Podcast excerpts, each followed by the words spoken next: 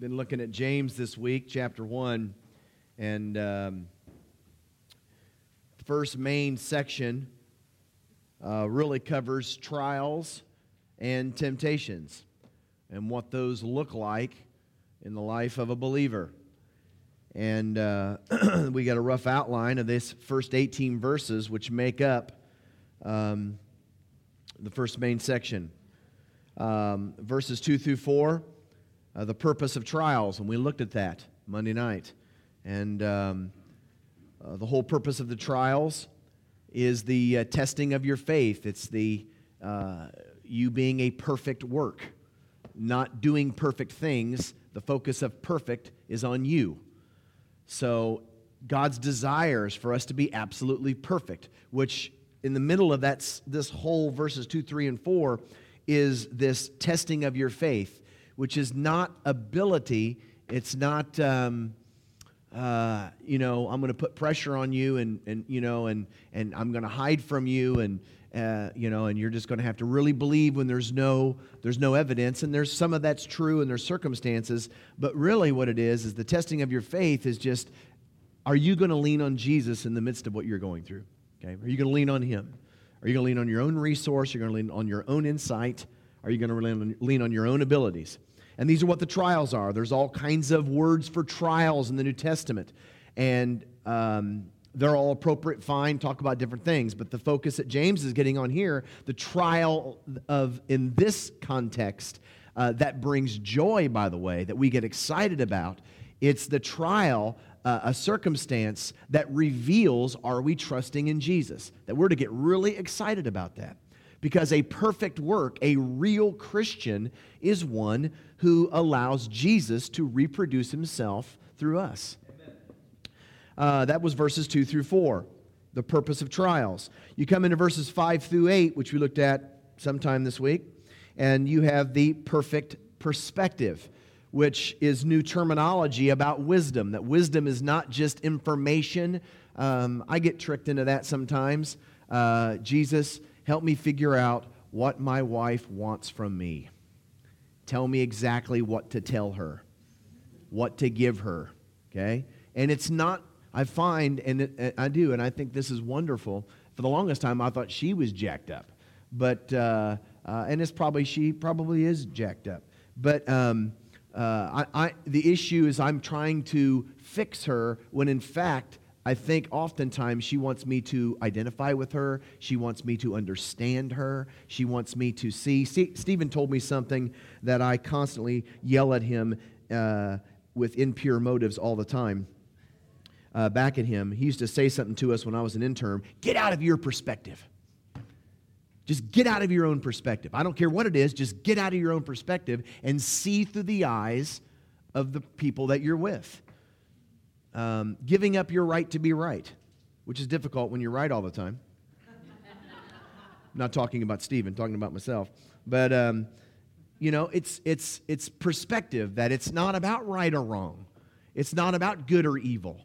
It's about, it's about, it's him. It's seeing the way that he sees.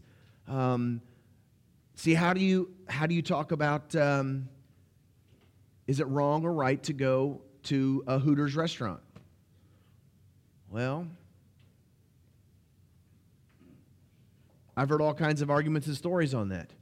I think that establishment exploits women. You say, how do you, why do you think that? Well, Jesus doesn't, Jesus doesn't view them like that.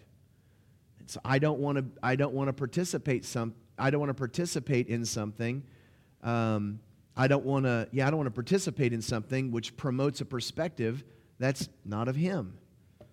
That's, that's, that's really strong for me. That's, that's, a really, that's a big problem in our culture.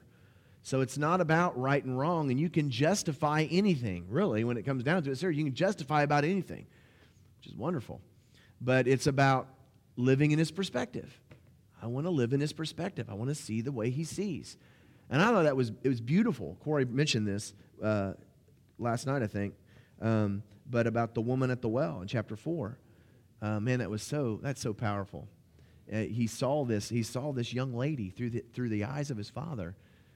And, uh, you know, the, the subject of a husband comes up. And he says, You're right, you don't have a husband. but you've had five men. And he's, his disciples come back, and man, they're shocked. It's culturally inappropriate, it's risky. He's talking to a prostitute at a well all by himself, you know, and they're nervous and all of that kind of stuff. But he's operating out of a different perspective. That's this, that's this wisdom idea that you and I are called to live out of that. You guys are to, you and I are to maintain that, that perspective. Um, I want to look with you this morning at verses 9 through 11, which has to do with this position. Okay? The, there's a position that you and I, have, as, uh, as believers, um, fill in the kingdom. It's, and we're calling it the perfect position. And um, it's hard. I'm, I'm uh, this morning when I was in the shower, I was giggling about this.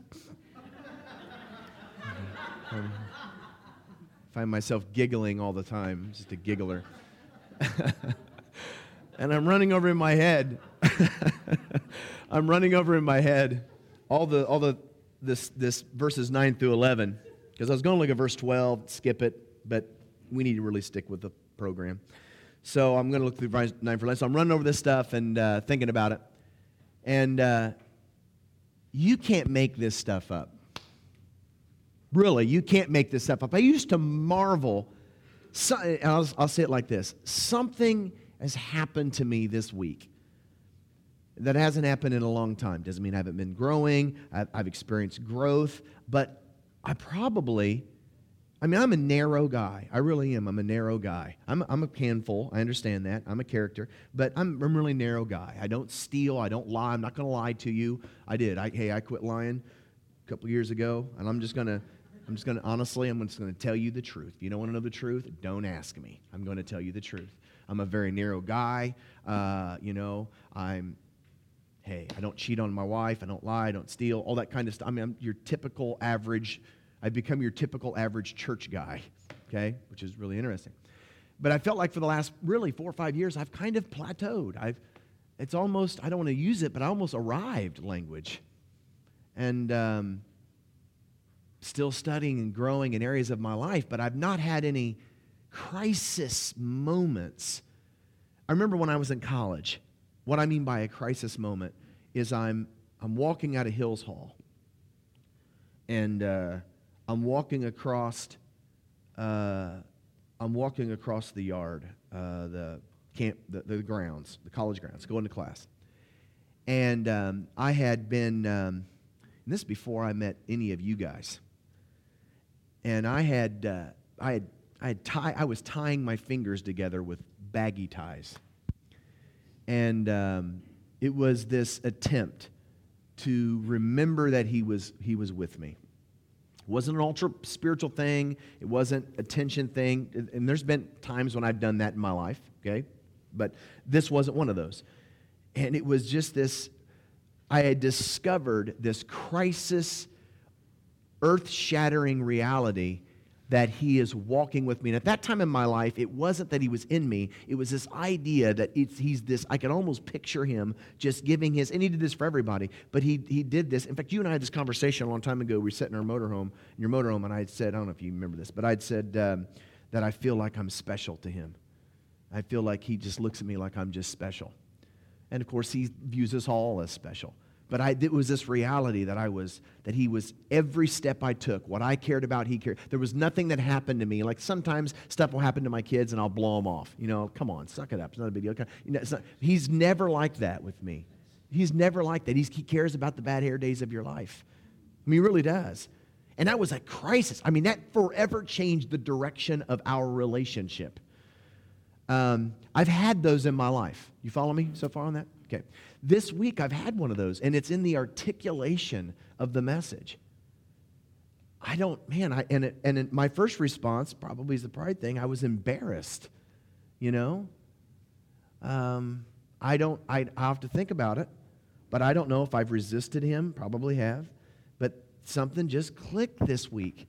And I've looked back at my, at my sermons, and I've preached all this stuff, but it's just the language hasn't been as, uh, some of the language we use, it hasn't been as strong as we wanted. You know what I'm saying? It's not as, it's not as pointed. Um, it's not as articulated. It's not as, it's not as strong. Um, and it's coloring everything in my life, which is what a crisis point does. Uh, I uh, hit McDonald's on the way in. I love McDonald's. And uh, I'm listening to Christian radio, which I've almost stopped doing because it makes me sick. I don't find much different. I don't find any more much difference from Christian radio to non-Christian radio, personally. Okay, and you'd say, well, they're talking about Jesus. Yeah, but they're not talking about the same kind of Christianity that I believe. For instance, this morning they're talking about in our town. This is Lebanon. Okay, home of Cracker Barrel, where we got things together. Okay, and they're talking about the ministry of some missions in the area to people. And there's this these group of pastors. There's like four, four or five of them going. And every one of them, I just felt not being judgmental, but I, I was listening to one or two, and I was like, I wouldn't say it like that. Listen to this next guy. I'm munching on my breakfast burrito, and I, I wouldn't say it like that. And this guy gets up and he says, Listen. And he's the head. He, you can tell he's the voice of the group. They, when he says something, they all tend to agree. And he says, You're all missing it. He says, We're not Jesus, and we're never going to be Jesus. He said, In fact, we follow Jesus at a distance. And we're never going to look like him, and we're not going to act like him, and we're never going to measure up to him. Our call as Christians is to point to him. And I just was like, wow, what a loser. What a heathen. What a, that's anti-Christ kind of stuff. Seriously, it just, I wasn't angry. I was just, just, it's the last straw. I'm just searching. I'm going back to Metallica. Where's that at? It's in here somewhere. Seriously, if I'm gonna listen to crap, it might as well be good crap. You know what I'm saying? Might as well be really rocking stuff. Because that's all that was on the radio. Because that's not our that we don't I don't believe that. I don't believe that. That's so contrary. That's so contrary to everything we believe. Because it led me to the it led me to the conclusions that we're never going to be Jesus, you know. In fact, I may molest your kids, but I'm going to point to Jesus and say, he, let's follow him. So their idea of Christianity, see, I may steal your cars, I may lie to you, but his version of Christianity is, is I believe with all my heart that there is this huge, wonderful, awesome Christ, and he's the Savior of the world, and we're all jerks. We're going to champion him on, and we're going to serve him, and there's, that's a version of Christianity, but that's not what James is saying. Okay? So let me articulate this concept, and this is pretty much I don't want to call it filler, but go back with me to John chapter, uh, quickly, John chapter 3. Christ in you. We constantly, this is going to be explored more in James, but I'm, I think it's important to reiterate this. John chapter 3 that um, we often talk about, and this is really strong for me in uh, the seven churches. Jesus comes to these churches and says, What was going on inside of me is supposed to go on inside of you. What was going on inside of Jesus? The way he feels, the way he sees, he lives inside of me, and literally, he's going to be hounding us with his perspective. He's going to be, I mean, he, he, he can't live inside of you and you not hear and be pulled and be just, I mean, poked and prodded by the way he feels. And he wants you to give yourself to that and be caught up in his perspective and caught up in his vision and caught up in the way he sees and, and operate until the point where literally your perspective is just washed away in light of the new revelation in life that he gives. Okay? That's, that's really big. That's really big. Seeing our world through his eyes. Okay? Now, flesh, and this is the whole topic of what we're talking about, which is why we're looking at this. Flesh, oftentimes, it's not talked about as bad. It's in some respects, there's of course evil, you know, act, actions have been, but most of the time, it's just inadequate. Okay, it's, it's just inadequate. For instance, this big contra- this big conversation with Nicodemus. You got a man of the Pharisees. He's not that bad. He's he's in fact he's quite good as a Pharisee. But the language that Jesus uses is just radical. Uh, he says down in verse 3, I tell you the truth, no one can see. You see, you can't even see the kingdom of God unless you're born again. Greek word there, born again, it's not a good translation. Born, actually, uh, if I remember uh, this correctly,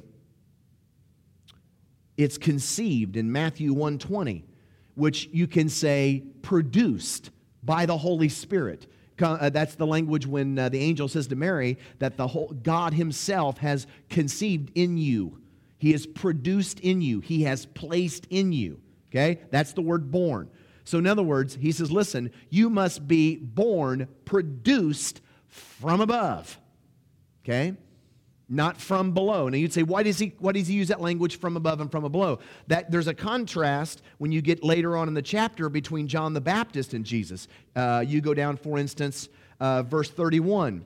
John the Baptist looks to his disciples who are all bent out of shape and jealous about Jesus gaining and baptizing more disciples than John. So John's disciples come up to him. They're kind of ticked off. They need to, you know, get some new music, uh, better programs, that kind of stuff. And um, John says in verse 31 the one who comes from above, or the one who is produced from above, is above all. The one who is from the earth, that's out of, speaks as one from the earth. The one who comes from heaven is above all. So he says, listen, Jesus, this is what John the Baptist says. I am from the earth. I am produced from here. Jesus is produced from there. He's, it, it's a whole different resource. It's produced from God and produced from the earth. Now, that contrast is really helpful in understanding Nicodemus, what he says to Nicodemus, because the same language, whatever you call this above language, whatever makes Jesus who he is, Jesus says, makes every other person in the kingdom. Okay? Whatever makes Jesus what he is makes every other person in the kingdom, which immediately refutes the bonehead I heard on the radio this morning. Seriously. If Jesus is living this life and I am living this life, you're not Christian. I, I, that, I know that's how absolutely overt that sounds, but that's just what we're left with. There is, he is the, we've, we've used prototype language, but he's the example, he's the demonstration. He's come and says, You want to know what a child of God looks like? I am it. This is what God intended. This is the standard. Okay? And of course, so it's, it's not on ability and talent. Now, the main contrast later chapters between Jesus and John, but in this chapter, you'd say, oh, it's between Nicodemus and Jesus. no, it's not. This was, this was huge for me. The contrast in the beginning of the chapter is not on between Jesus and Nicodemus. The contrast early in the chapter is between Jesus and a bunch of bonehead disciples that are up there in the upper room with him. Okay? Nicodemus, Pharisee of Pharisee, Sanhedrin, teacher of the teachers. Uh, good heart, becomes a follower at the end of this, this gospel. I mean, goes against the grain and the flow of everyone in his circle of influence. I mean, uh, just Nicodemus, you have to consider all of these variables. He's with that group, he's in the temple, he's among the Jews. He's, I mean, when Jesus is speaking, he's in that deal. Yet he takes time to search Jesus out at night after all the activities and festivities and responsibilities and comes down and says, Listen, something is yearning and burning within me. I have got, there is something different about you. And G- the contrast is between Jesus, or Nicodemus, which is a remarkable individual, a remarkable man, between the unremarkable. Now, you see the unremarkable beginning down in verse 9 when Nicodemus says, How can this be? Jesus says, You are Israel's teacher. He affirms all of this. Just the profound person you are. And you don't understand these things? I mean, come on, really? And then he says in verse 11, he uses plural language. I tell you the truth, we speak of what we know. We testify to what we have seen, but still you people do not accept our testimony. I, and I was, I, I was actually, um, I was surprised at this because none of the commentators that I respect and consistently look to in terms of word study and concept, there's only two or three of those guys out there, sometimes, probably most of the time, you know, we'll differ on things, but none of them suggested what I thought they would suggest that, oh, when Jesus says we speak of what we know, he's talking about him and the Father. And they said that's no. And everybody, it seems like everybody agrees on that. Jesus did not re- refer to himself and the Father in same category, plural language. He just never did that. So you're left with this question who's the we? We speak of what we know, we speak of what we testify. Who did he come down? Again, context is everything. When you come down to the beginning of chapter 2, when Jesus comes in the temple, it tells you he's with his mother's brothers and his disciples, that they come down to celebrate the Passover. which is a week long thing. Where did they stay? They didn't live there, they rented an upper room. So when Nicodemus comes at night to seek out Jesus, he's in the upper room with his family. The disciples probably opened the door. What's up, Nick? Jesus here? Yeah, chilling over there. Watching the game. So, hey, Nicodemus walks across the floor. Up, Jesus? Up, dog? and they begin to talk. There's more than just Jesus up there. Wasn't like, you know, he comes in the Holy Holy kind of room. So he says, and which tells you, Jesus, so neat. He looks at Nicodemus and says, Listen, I mean, just there's no condemnation in any of this language. There's no shame on you. It's pulling him in. It's, it's I'm loving on you. It's, I want you to get a hold of this. He says, Listen, you don't, you don't get this? He says, Let me give you an example. Let me contrast you with, you see those 12 ignorant fishermen over there? Tax collector types. I mean, just and we could go in forever, which this is not the passage we're looking at, but we could go on forever about the, the contrast between Jesus' disciples and normal rabbi disciples. They picked children, they didn't go pick old rejects that didn't make it, which Jesus did. And he says, We testify to what we've seen. We testify to what we know. The Greek word know there is ginosko, which means they've experienced it. And it's really profound because they can't articulate it. It's not oida. We don't testify to what we oida or what we like. Oida is is from the word perceive, uh, from what we know. I know I can. Oh, I can put all this together. They can't put it all together, but man, they're living in ways they can't live. They're seeing in ways they can't see. And of course, we went in other sermons went back and looked at chapter two for illustrations of that, where Jesus comes in and the disciples automatically are on the same page with him. How is that possible? It's not and it's such a profound example, it's obviously not due to their superior intellect.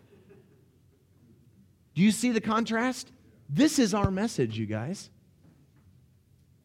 This is our message. It's very easy to tell, James chapter 1. It's very easy to tell. I mean, when I'm when I'm not acting out of him, I look just I just look like me. And that's what James is talking about as a believer. He's saying that's the whole trial's purpose. Now, he comes down into verse 9 through 11, which honestly, this doesn't take too long to go through. And uh, he sets up a contrast, uh, the, and we'll look at that. The brother in humble circumstances uh, ought to take pride in his high position, but, but is the word day it's used in one of two ways in Scripture every single time. It's going to take one idea over here and one idea over here and link them together, or it's going to take one idea over here and one idea over here and contrast them. One or the other. The only way it's used. In this, he's talking about humble, a brother in humble circumstance and one in rich circumstance. There are uh, results of the one in humble circumstances, and there is a result, a result for one in rich, the rich in their circumstances. Okay, so you have you have a contrasting picture. So he's setting up a contrast. You say, what contrast is he talking about? Well, you read the word rich and humble circumstances, you immediately think of people who have coin and people who don't. Okay? People who have money and people who don't. Typically, that's how we talk about rich. And you'd say, well, he doesn't say poor. And at least, which tells you how worldly we are, when I read Humble Circumstances, I thought of all the politically correct ways we speak about poor people. You know, oh, they're of low means. You can't say poor anymore. Uh, they're of uh, limited resources. So you can't say they're poor anymore. They're of humble circumstances, which would contrast nicely with rich, which has to do with money.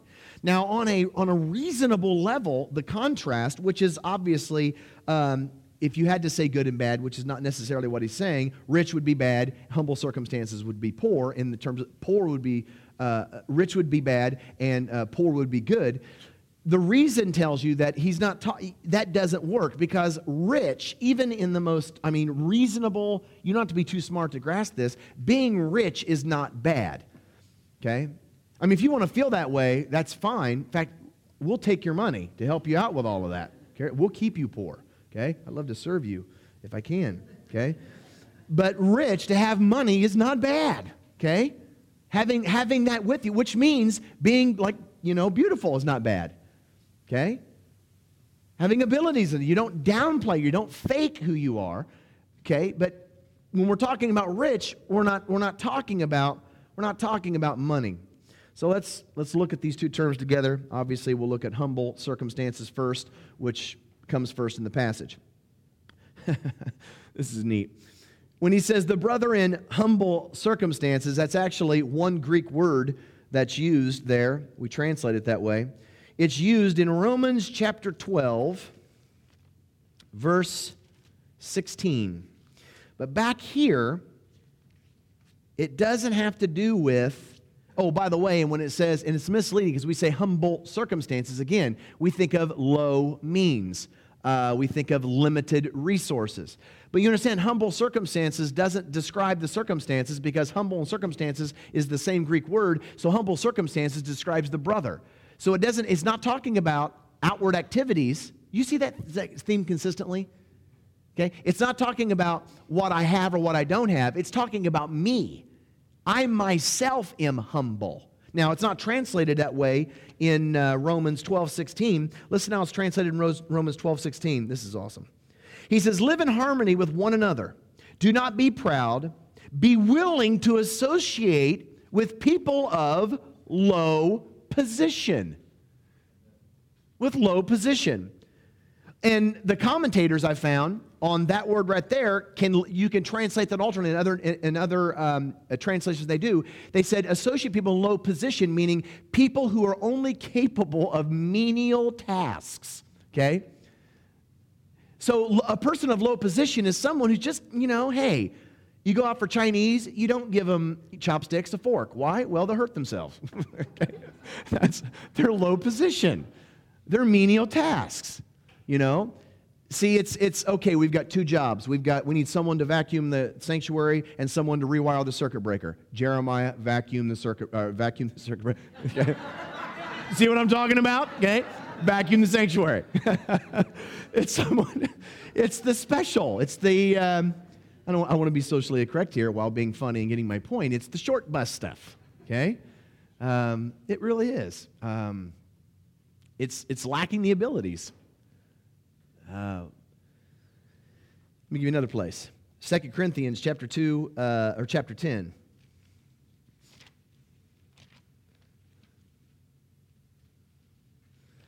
Second Corinthians chapter 10 verse 2. I beg you that when I come I may not have to be bold as I expected to be towards some people who think that we live by the standards of this world. Oh, that's, I mean, verse 1. Although that's a very good verse, and you should probably remember that. Verse 1 By the meekness and gentleness of Christ, I appeal to you. I, Paul, who am, listen to this, timid when face to face with you, but bold, went away. My wife and I argue about this stuff. He, Paul, we think of Paul, you, well, I, am not going to include you. You can think of Paul, Paul, however you want to think about Paul. But I've always thought about Paul as this, oh, just, just massive kind of, you know, knock down houses with his words and fists kind of profound individual when he's writing to you. but when he's with you, you're like, that's Paul? That pipsqueak over there is Paul? I could take him. My son could take him, you know? There's no way. He doesn't, in other words, we think of Paul, we oftentimes attribute the power of the Spirit coming out of that guy. We attribute that to the flesh.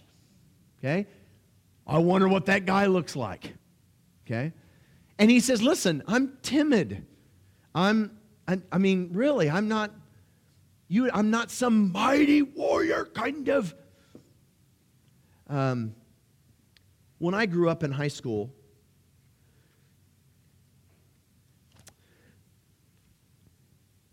I went through a massive change in my life in sixth grade. I was always the top of everything physical growing up as a kid. Um, I was the kid you didn't mess with. I'd, I'd kick your butt. I, um,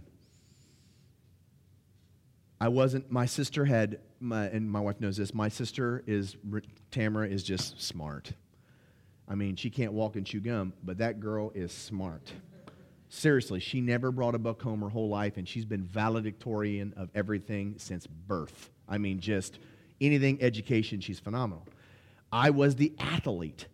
I mean, I was the all star basketball player. I was the first round when I went to, I remember as a kid, and this maybe in Big Q, but in, in Indiana basketball, which is everything, Steve Alford camp, okay, junior boy stuff. I was first round draft pick, first guy picked. I was really good. I was really good. I mean, I was the fastest on the cross country team. I, I was, I, I would go and I would average two to three, promise, in the name of Jesus, not exaggerating, not preacher stuff. I would hit two to three home runs a night in Little League with the pitching machine stuff. I was just, I was outstanding, okay? I was. But I came out, but I, I had a massive shocker. I'm a late, I was a late bloomer. My mom was a late bloomer. My dad was a late bloomer. My son's a late bloomer. My son's only lost two teeth and he's eight years old. I mean, we go over to, you know, your house and your son's, uh, Riley's already growing hair on his legs. And He's like eight year, nine years old, you know, and, you know, and, and he's, he's, they, they mature quick, you know. I mean, some kids do. I didn't. So at sixth grade, I realized everyone looks different after summer, you know? And I'm thinking, that's weird. And I, I stopped being the superstar. And I thought, well, it'll catch up. I didn't hit puberty until I was a sophomore in high school. I mean, I went from woo to hey guys, you know, bouncing around in the gym and can I play on the team? You know, as this little guy. I mean, five foot seven, 105 pounds in high school. I'm 6'4, 220. I'm two of me in high school. And um, I resented menial tasks. I resented being timid. I resented that. See, that's where all that anger stuff came from. See, I'm not going to let you pick on me. You know, I mean, I don't, and I was, there was frustration, and why won't I grow? Grow hair! you know, come on, get bigger. And I, I never did. And man, it was, it drove me, and went in the Marine Corps and tried to achieve, and, and some of that came back. And you know, and I've always been extremely competitive. Well, I become a Christian, and and uh, I wanted to be I wanted to be the best Christian. Does that make sense? Not just not making any mistakes, but being the best at Greek and being the best preacher. And I consistently kept running into this kind of this kind of stuff that it's it's okay it's, it, it's I mean, not excuse, but it's, it's okay if you're, not, if you're not the sharpest stick on the ground. Okay? It's the best I come up with on the spot there, but it's, it's the best, okay? I'm not the sharpest tool in the box. I'm not the, okay? Because what James is saying, and this is wonderful, because again, it doesn't matter. It doesn't matter if you're beautiful or if you're not beautiful Okay? It just, it's not a determining factor. And this should not be, I mean, you're hearing, we can't make this stuff up. Have you, guys realized every passage talks about this? This is the only message there is. Okay? In fact, he says, listen, this is, it's, it's almost ridiculous. The brother, the, the, the timid brother, okay? You know what timid is? Again, I told you my wife and I argue about this. We get in the car and she's and, and Corinne is running through all the things and I should have said this and I should have said this and I should have said this, you know, because at the time she wanted to say all that but didn't.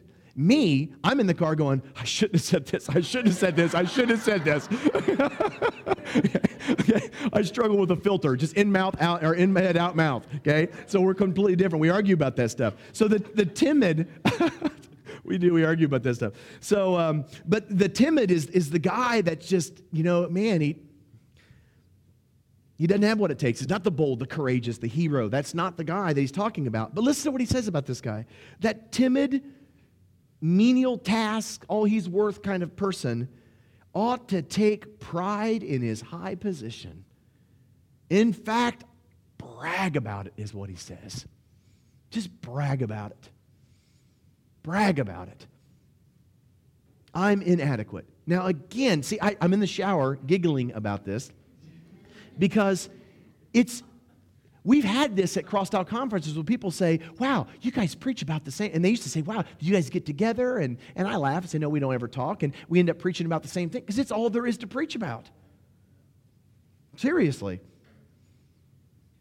Blessed, I'm poor in spirit. I mean, you've heard the man. You know what I'm saying?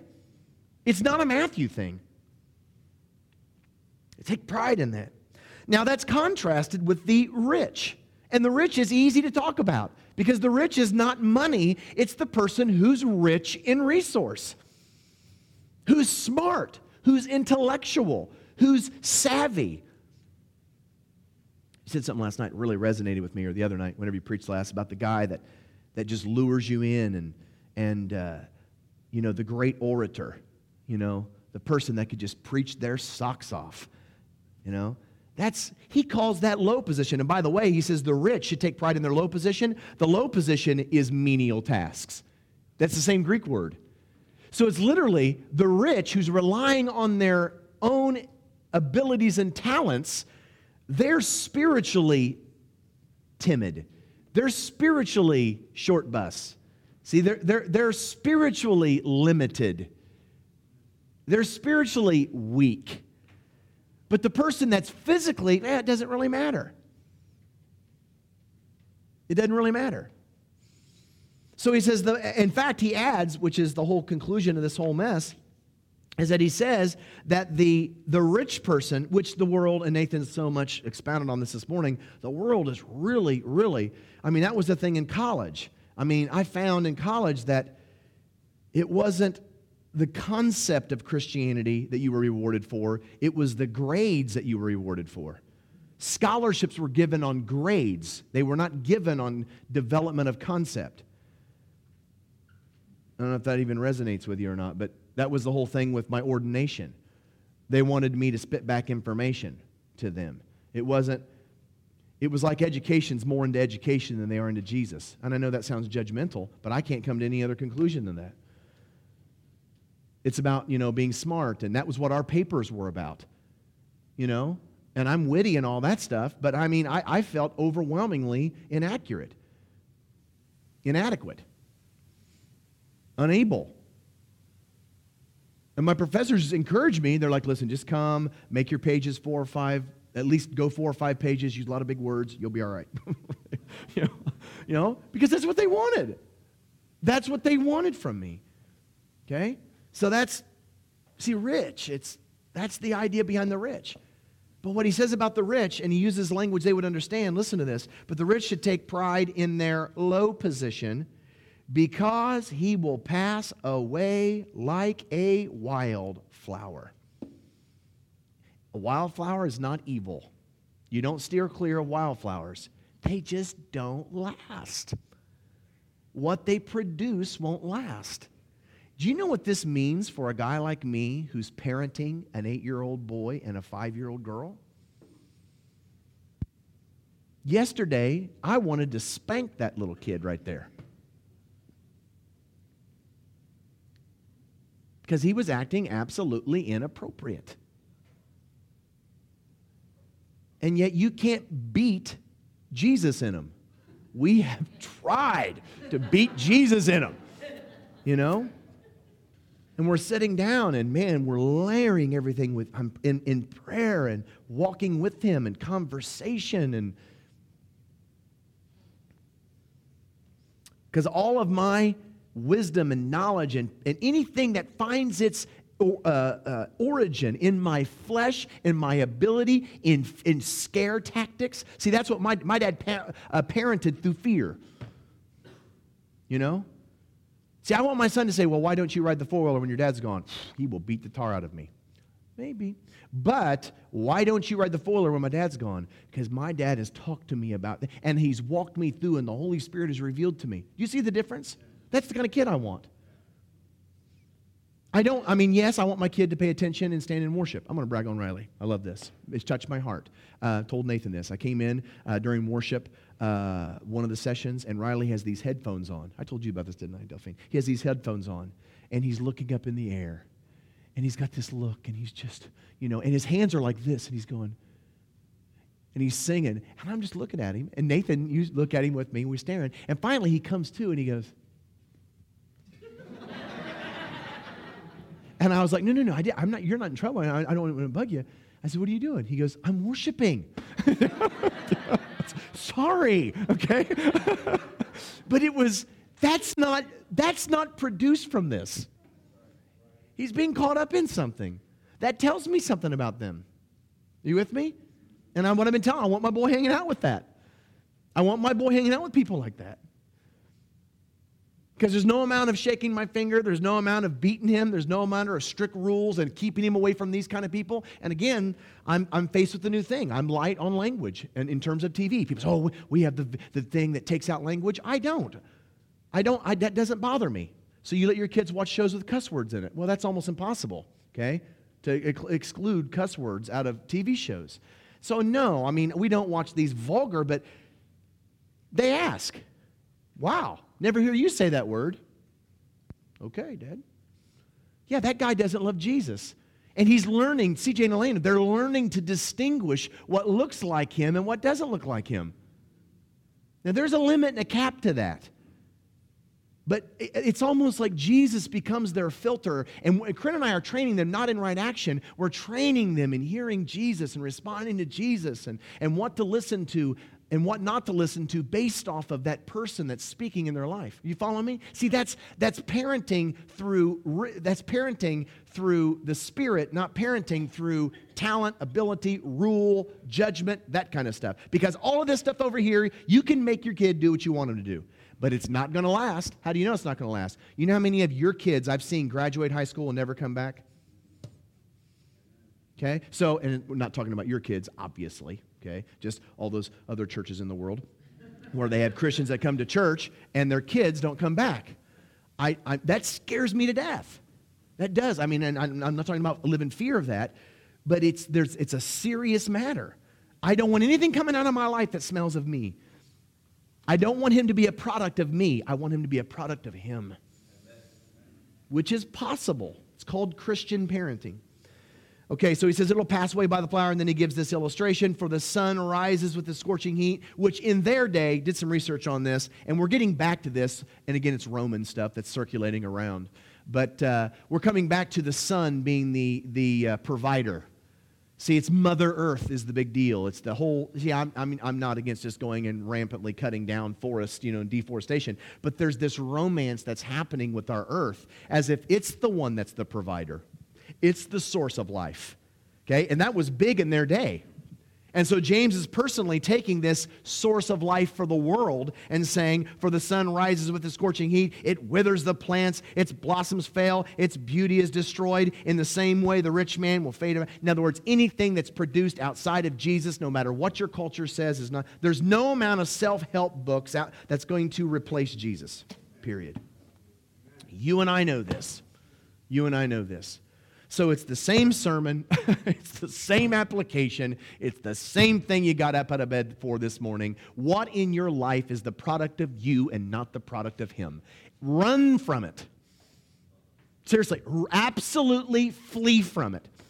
Be petrified of it. Just, just don't, you know, it's not, don't make yourself look ugly, okay? There's nothing wrong with a godly, beautiful person, okay? Nothing wrong with that. You don't have to like facial scars, false humility. Just don't depend on that. Don't lean on that. Don't become a schmoozer. Don't utilize, don't operate out of that.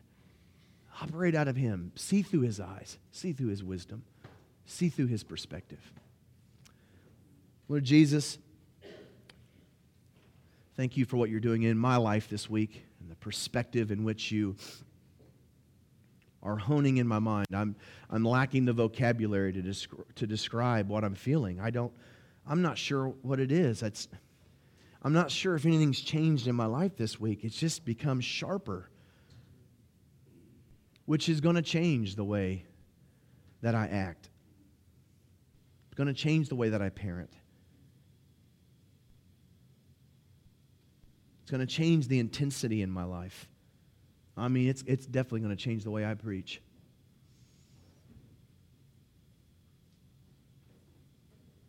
pray that you would be my boldness. I pray that my preaching would not be the product of my generation, of a funny, um, smooth, capture the audience, and all that stuff's fine, but wouldn't it be wonderful, Jesus, if my preaching was the product and the demonstration of your power and your influence as you take your word and you apply it in ways that I could never apply it, and you grip the hearts of your people.